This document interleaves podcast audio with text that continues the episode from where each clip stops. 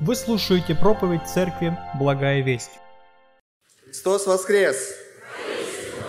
Христос воскрес! Христос воскрес! Как нас много сегодня. Прям радуется.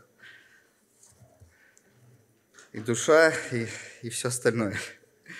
Друзья, э, сегодня мы будем с вами размышлять над воскресением Иисуса Христа, над значением Иисуса, этого воскресения а, для каждого. И я надеюсь, что Слово а, сегодня будет касаться всех тех, кто здесь находится. А, проповедь я назвал «В чем проблема воскресения?» Странное название, как это воскресение и проблема – но в чем же проблема воскресения? И мы прочитаем с вами отрывок, который записал апостол Павел в своем послании.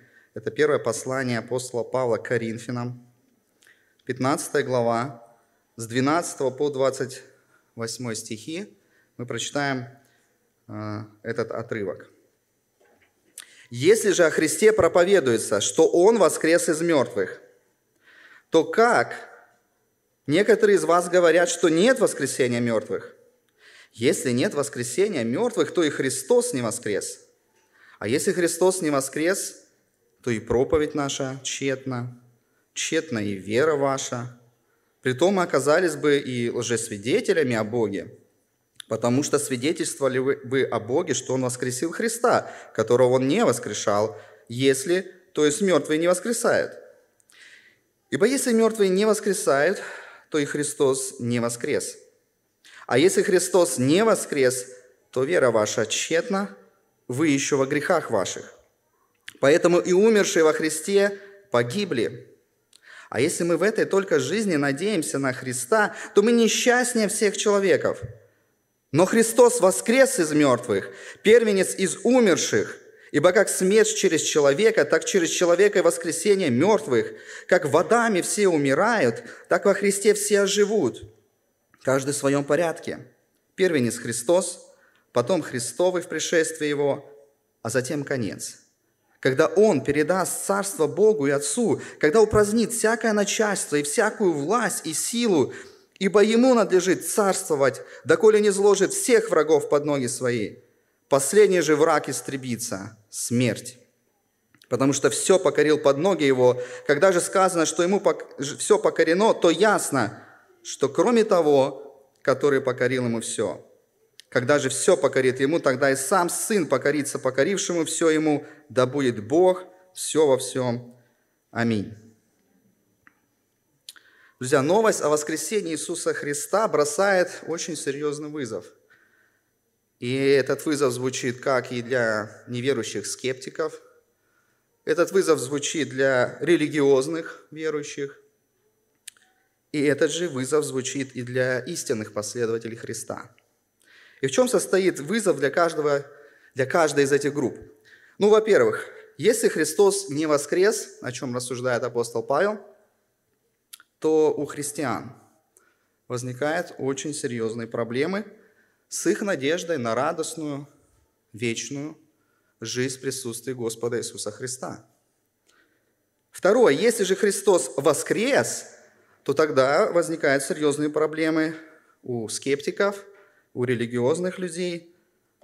Почему? Потому что в их жизни нет личных отношений с живым Иисусом Христом. А это грозит, в свою очередь, вечной погибелью по ту сторону смерти.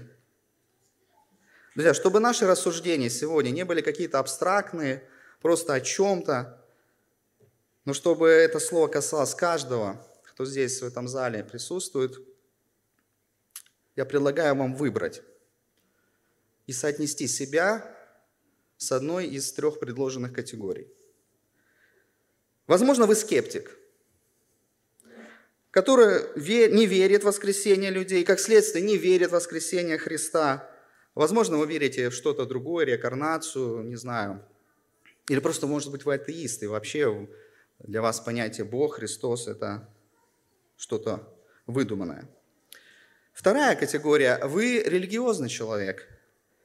А, вы отмечаете церковные праздники, вы даже, возможно, соблюдаете церковные установления, относительно поста, крещения, причастия. И знаете, вот эта категория, наверное, самая обширная, самая большая, в силу того, что очень много там разных вариантов, и в разной степени можно быть вовлеченным в религиозную жизнь.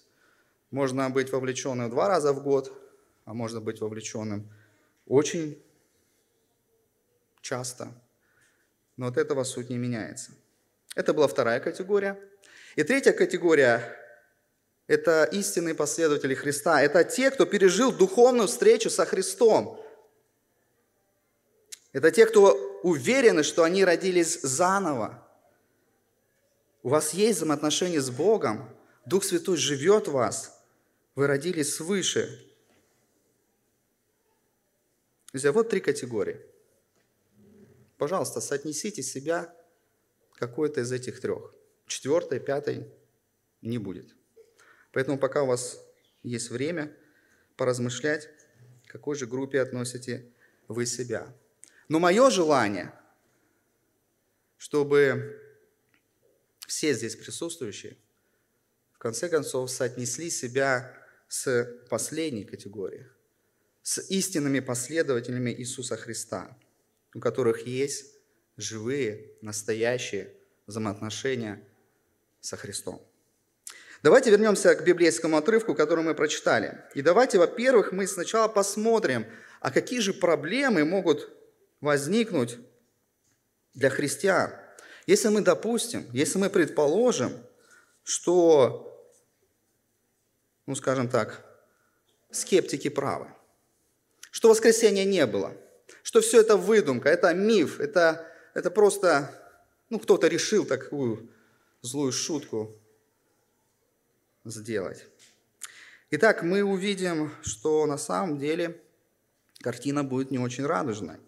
Итак, если Христос не воскрес, то о чем говорит нам апостол Павел из нашего отрывка? Во-первых, проповедь Евангелия была бы бессмысленна.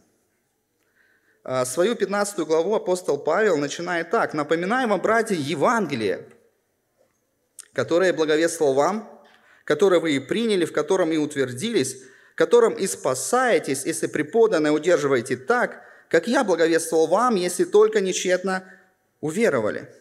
Ибо я первоначально преподал вам, что и сам принял, то есть, что Христос умер за грехи наши по Писанию, и что Он погребен был, и что воскрес третий день по Писанию. Вот суть Евангелия в том, что был Иисус Христос. Мы отмечали не так давно Рождество, значит, родился какой-то мальчик, и мы знаем, что это рождение было необычное, оно было чудесным. От Духа Святого было рождение.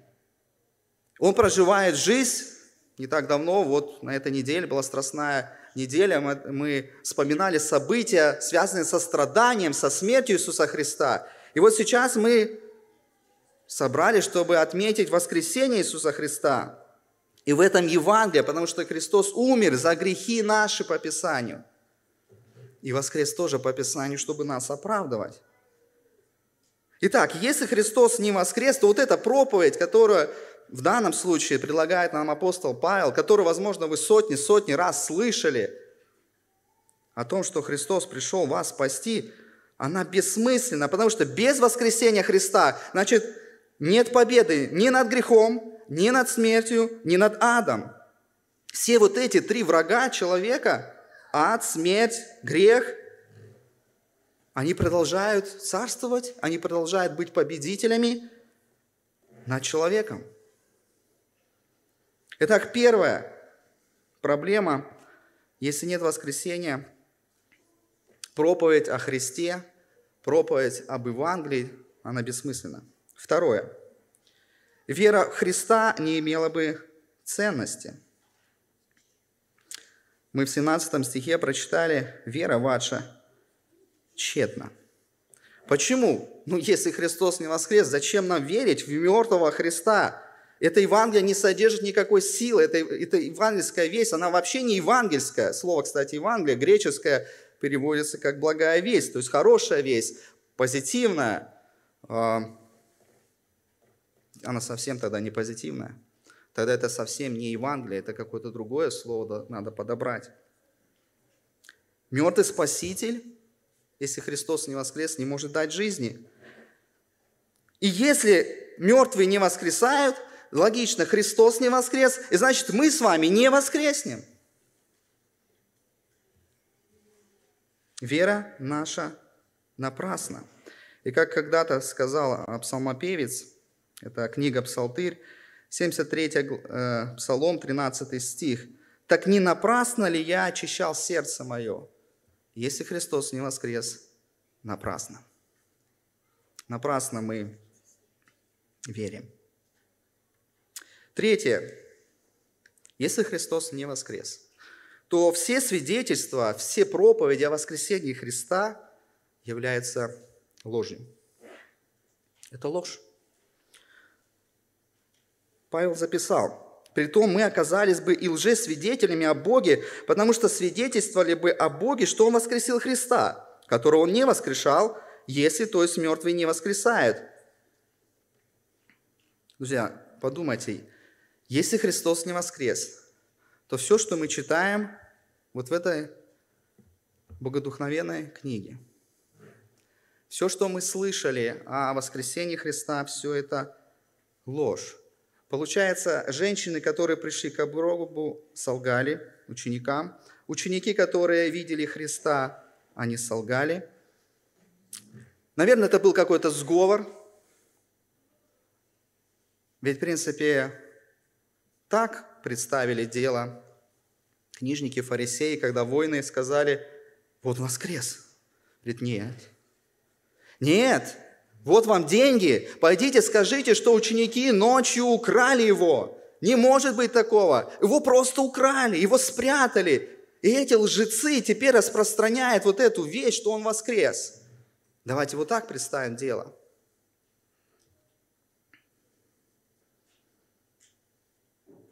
Друзья, и те, кто не верит, согласится с тем, что апостолы, те, кто говорили о Христе, они говорили ложь. И знаете, тогда можно вообще сомневаться в истинности Писания, потому что ну, хорошие вещи пишут евангелисты. Ну и учение Христа вроде как бы тоже неплохое, и достаточно нравственное. Ну вот, вот, вот, вот это вот такой горький корень, а? Ну что ж вы, ребята, вот так взяли и все испортим. Ну, давайте честно быть. Ну, ну хороший был пророк, ну хорошо учил. Ну мы даже согласны так жить. Ну зачем вы выдумываете про воскресение Христа? Эти, в кавычках, лжецы, шли. Мы читаем, что Иисус Христос умер за грехи наши. То есть, если Христос не воскрес, то вообще вот эта идея смерти, воскресения Христа, чтобы победить грех, чтобы спасти нас от греха, это весь теряет смысл. Мы еще во грехах наших – Христос не одержал победу над грехом, если Он не воскрес. А поэтому грех продолжает царствовать, грех продолжает одолевать людей. Друзья, еще тут очень важный э, духовный смысл. Ведь мы понимаем, что возмездие за грех – смерть. Так сказал однажды Бог. И получается, что мы еще и духовно мертвы. И если Христос не воскрес, то и духовно мы воскреснуть не можем к новой жизни – то есть мы остаемся для Бога духовно мертвыми. Друзья, мы верим в Иисуса Христа, живого, воскресшего, чтобы наши грехи были прощены. Потому что именно от греха нам нужно спасение, но в противном случае мы еще во грехах, мы еще не спасены. Все еще вина лежит на нас. Все еще все наши грехи нам засчитаны – потому что Христос не воскрес. Мы остались духовно мертвыми и грешными. И ни в настоящем, ни в будущем, ни в вечности нет никакой надежды. Друзья, пятая причина или пятая проблема, с которой сталкиваются христиане, если вдруг окажется, что Христос не воскрес, что все верующие прежде погибли бы навеки. Павел так и говорит, что все, кто верили, умершие во Христе, погибли. То есть все те люди, которые пытались, надеялись, верили в воскресение Христа, но вдруг оказалось, что это все выдумка, это все ложь, то когда они столкнутся лицом к лицу со смертью, когда они перешли вот эту невидимую грань, то вдруг оказалось, что все, погибель. Оказывается, там их не ждет Христос. Все апостолы, Павел, который мы читали, все великие, Августин, Уэсли, если взять из протестантских, кого-то из Муди, все, все вот проповедники, которые проповедовали Христа, которые уже почили, то есть они уже умерли, оставили наш мир. Как говорит апостол Павел, тогда они погибли.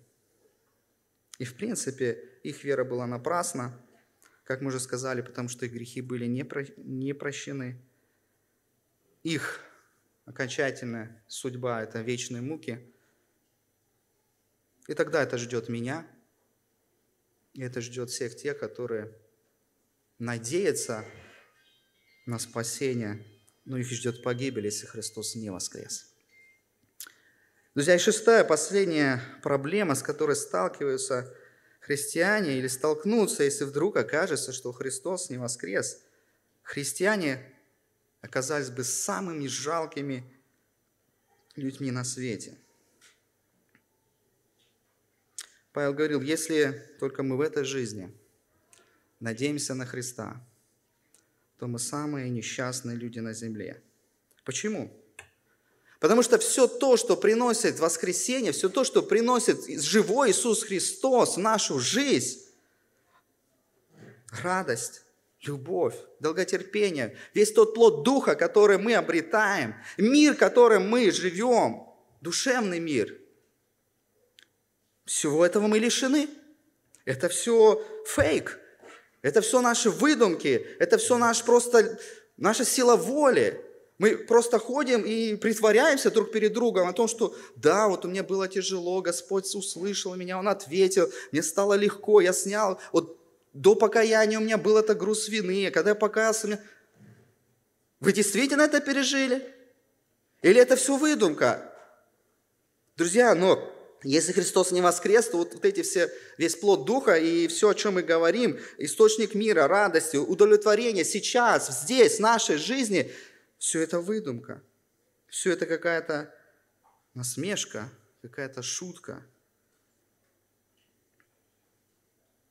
Потому что если Христос не воскрес, мы не только не можем надеяться на жизнь в будущем, на вечность своего присутствия, на блаженную вечность, на счастливую вечность, но тогда мертвый Христос не может помочь и нам здесь наших повседневных делах, о том, как нам строить отношения с нашими детьми, с мужем, с женой, с работодателями, как жить, как, как справляться со всеми теми трудностями, с болезнями, страданием. Он не может нам помочь. Ведь он мертвый. Вот таких шесть проблем, которые мы можем увидеть который Павел предлагает нам рассмотреть, нам, христианам, порассуждать о том, что бы было, если бы Христос не воскрес. Знаете, как-то не очень празднично звучит. Прям тоска какая-то.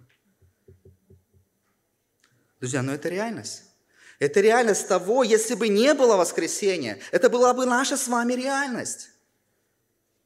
Но ключевой стих это первое послание Коринфянам, 15 глава, 20 стих. «Но Христос воскрес из мертвых». Друзья, Христос воскрес из мертвых. Первенец из умерших.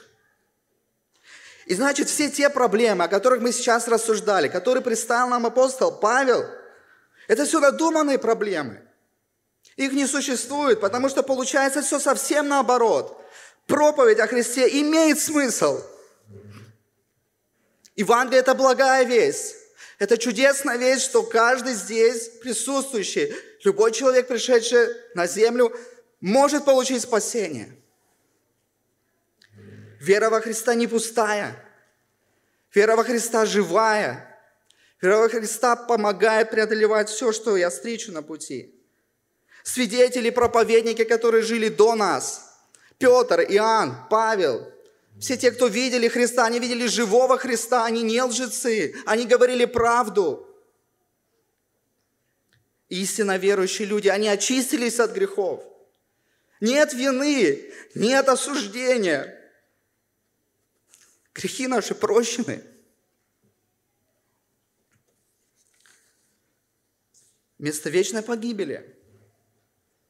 Нас ждет вечная радость в присутствии живого Иисуса Христа. И все, кто умерли до нас, которые верили в эту весть, они встретили своего Спасителя. Друзья, христиане – Друзья, христиане самые счастливые люди на земле. Потому что они надеются не только на вечность. У них есть реальная надежда здесь и сейчас, потому что Иисус Христос живой. Аминь. Аминь. Христос воскрес.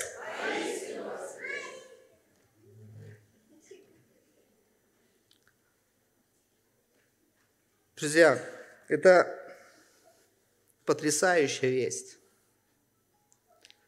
То, что Христос воскрес, это потрясающая весть. Но я хотел бы теперь перейти к двум следующим категориям. К скептикам и религиозно верующим. Причем я бы не стал их рассматривать отдельно, хотя между ними, наверное, очень большая разница. И они сильно отличаются друг от друга. Но есть что-то общее, что их объединяет.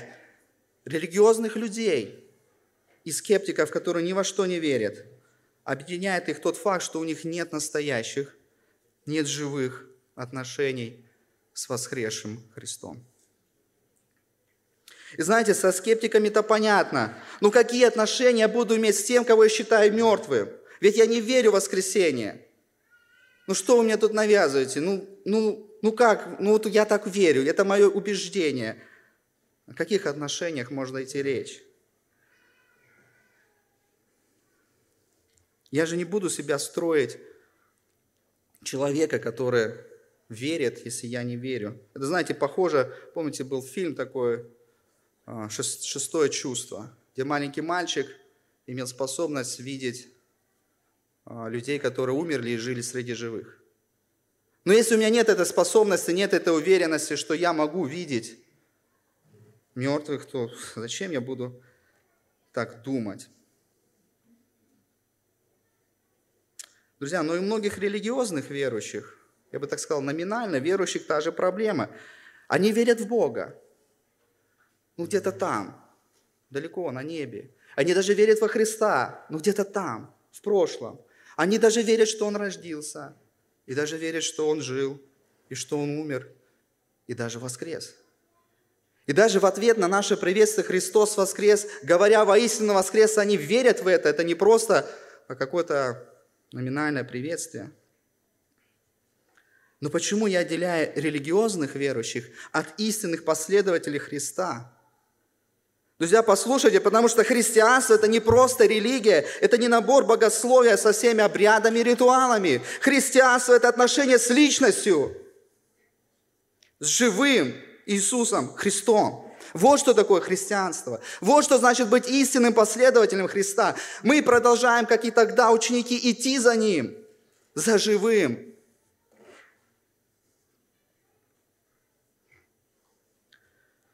Ну, нет у меня отношений со Христа, со Христом. Ну, ничего страшного. Я и так неплохо живу. Так могут сказать скептики. Ну что вы про отношения твердите, про какое-то рождение свыше? Все это как-то непонятно, сектанством попахивает. Вот молитву прочитать, причаститься, свечку поставить, все понятно, все логично. И так, наверное, подумает религиозный человек. И, кстати, не обольщайтесь, и те, кто относится, ну, те, кто себя не относят к историческим церквам, Знаете, у баптистов тоже, к сожалению, хватает религиозных верующих. Обряды другие и ритуалы. Но тот факт, что на причастие, даже в нашу поместную церковь, негде сесть, или как сейчас на Пасху очень много людей, а в другое воскресенье как-то не очень густо, наталкивает на эту мысль. Ну, благо есть трансляция, можешь дома остаться, посмотреть так. Друзья, я тут не для того, чтобы критиковать, осуждать, но я хочу как-то зацепить вас, зацепить вашу совесть, попытаться донести до вас истину Евангелия. Кстати, Евангелие – это греческое слово. И мы его перевели и назвали нашу поместную церковь «Благая весть». «Благая весть» по-русски, а по-гречески это Евангелие. Второе слово мы не стали переводить. Это баптисты. Тоже греческое слово. Переводится как крещенные. Но вот Евангелие прижилось, и люди как-то нормально относятся к слову Евангелие, даже которое звучит по-гречески, ну, с вариацией. А вот баптистам как-то не приживается у нас. Хотя тоже греческое слово. Переводится как крещенный. Но Евангелие уже как-то свое, близкое, родное слово. И, друзья, я хочу, чтобы мы посмотрели, в чем суть Евангелия, о котором писал нам апостол Павел. Друзья, Евангелие, когда мы говорим об Евангелии, мы должны понимать всю полноту вести – и хорошая новость не была бы хорошей, если бы не была плохой. Друзья, когда вам предлагают покушать, а вы хотите кушать, то это предложение для вас хорошая новость. Друзья, когда у вас нет денег и вам кто-то предлагает, то предложение денег – это хорошая для вас новость. Когда у вас нет работы, и кто-то предлагает работу, для вас это хорошая новость. Поэтому, друзья, благая весть, Евангелие это хорошая новость, потому что есть плохая. Друзья, в чем суть Евангелия? Во-первых, Бог есть наш святой Творец и праведный судья. Это факт, есть Бог. Он сотворил все, и Он праведный судья. Он сотворил нас с вами, то есть людей для своей славы и вечного наслаждения Его присутствии. Друзья, услышьте, у нас и у каждого здесь сидящего, у каждого человека есть цель и смысл жизни – прославлять Бога и наслаждаться в Его присутствии. И вот плохая новость. Человек, который восстал против Бога, согрешил против Его святого характера и закона. И в этом греховном восстании, вот услышьте, друзья, приняли все мы, как в Адаме, так и посредством собственных грехов. Может, кто-то считает, говорит, ну я-то ничего плохого не сделал. Друзья, в Адаме мы наследники Адама. И мы отчуждены от Бога, подвержены излитию его праведного гнева. Именно из-за этого человеку уготована участь в аду, если он не обретет прощения. Прошлое воскресенье, если вас не было, зайдите на нашу страничку в Ютубе и слушайте проповедь «Зачем нам Евангелие?». Брат Руслан проповедовал и говорил о гневе Божием. Вот в чем проблема. Божий гнев. Божий гнев на грех, на всякое нечестие. И апостол Павел нам говорит, 21 стих, 22, «Ибо как смерть через человека, и как в Адаме все умирают». Друзья, это тот факт, в котором мы, каждый из нас, родились. И после этого я буду слышать слова, ну ничего страшного, без Христа проживу. Ничего страшного, свечку поставлю. Друзья, вы серьезно? Вы думаете, что все в порядке? Нет никаких проблем? Друзья, без Христа. Человек без Христа обречен на вечное наказание в аду. Вот самая ужасная весть, когда мы говорим об полноте Евангелия. А вот благая весть, прекрасная весть. Бог послал Иисуса Христа, который был и полностью Богом, полностью человеком, чтобы претерпел смерть, заслуженную нами с вами. Как Писание говорит, праведник за неправедных. Чтобы Бог мог одновременно и наказать наш грех во Христе, и простить его в нас. Смерть и воскресение – это единственный путь примирения с единым истинным Богом. Еще раз, смерть и воскресение – это единственный путь примирения с вечным Богом.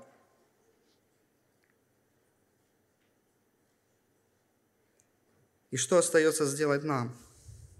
Это откликнуться на эту весть, откликнуться на благую весть. И отклик будет состоять в покаянии и вере. Нам нужно покаяться в своих грехах, отвернуться от них, повернуться к Богу, уверовать в Иисуса Христа для прощения грехов и примирения с Богом.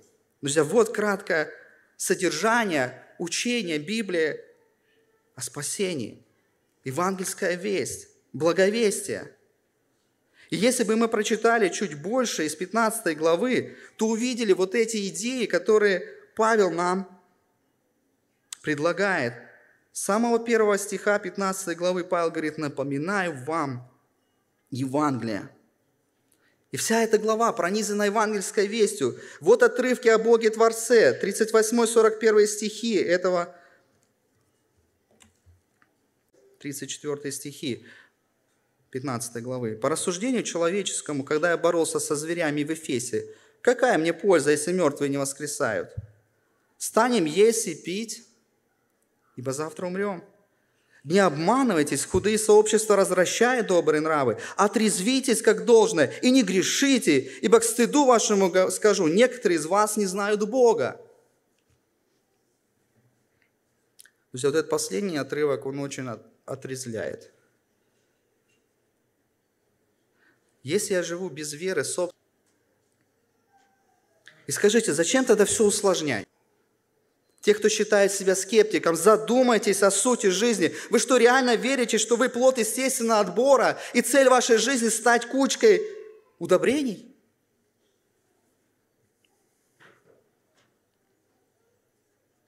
Друзья, те, которые считают себя достаточно набожными, религиозными, я бы сказал, вот этот стих к вам.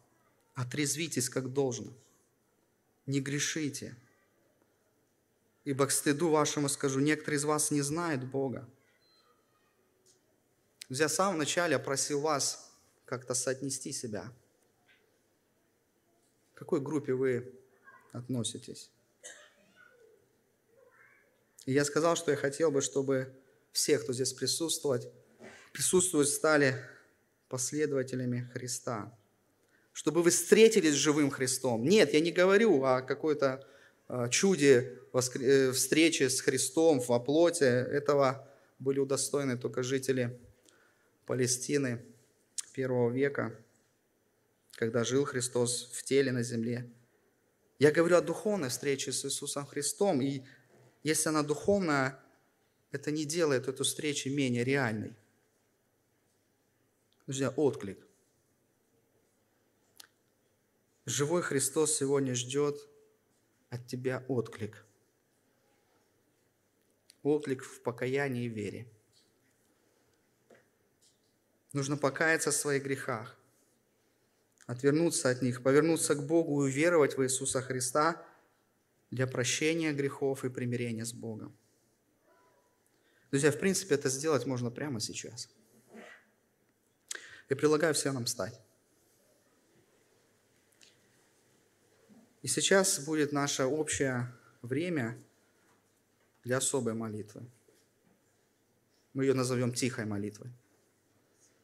Я не буду сразу молиться вслух, я хотел бы, чтобы каждый в зале просто побыл в тишине и обратился к живому Христу в тишине. А если кто-то здесь, кто присутствует, наши друзья – кто хочет откликнуться на призыв Христа, и ваша молитва – это молитва покаяния, я бы предложил следующее. Я бы предложил просто подойти сюда к сцене, чтобы служители могли с вами помолиться. Возможно, будет это ваша первая молитва, и, возможно, это станет вашей встречей с живым Христом. Давайте молиться в тишине, а потом я вслух закончу. Наш Господь Иисус Христос, воскресший, живой. Мы обращаемся к Тебе и благодарим Тебя за надежду в вечной жизни. Благодарим Тебя за спасение от этих вечных мук. Ада, благодарим Тебя за спасение, за победу над грехом, Господь, которую Ты одержал там на кресте. И благодарим Тебя, что сейчас мы живем этой жизнью, Господь, когда мы имеем возможность, благодаря действию Духу Твоему Святому, освобождаться от греха нашей жизни. Благодарим Тебя за вот эту неподдельную радость. Благодарим Тебя за любовь, которая наполняет наши сердца, Господь, за мир. Благодарим Тебя. Благодарим Тебя, Господь, что Ты воскрес. Благодарим, что это реальность нашей жизни, Господь. И я прошу, чтобы эта реальность стала для многих и многих наших соотечественников, тех, кто находится здесь в зале, Господь, тех, кто живут в нашем городе, Господь, благослови, чтобы вот эта благая весть распространялась, Господь, о том, что Ты Бог живой, что Ты воскрес, и Ты спасаешь. Благодарим Тебя, Господь, за это слово. Пусть оно будет, Господь, принято нами, растворено верой для славы Твоей, наш Бог, Отец, Сын и Дух Святой. Аминь. Местная религиозная организация Церковь Евангельских христиан-баптистов «Благая весть» зарегистрирована 24 июня 1999 года. ОГРН 103 773 974 3007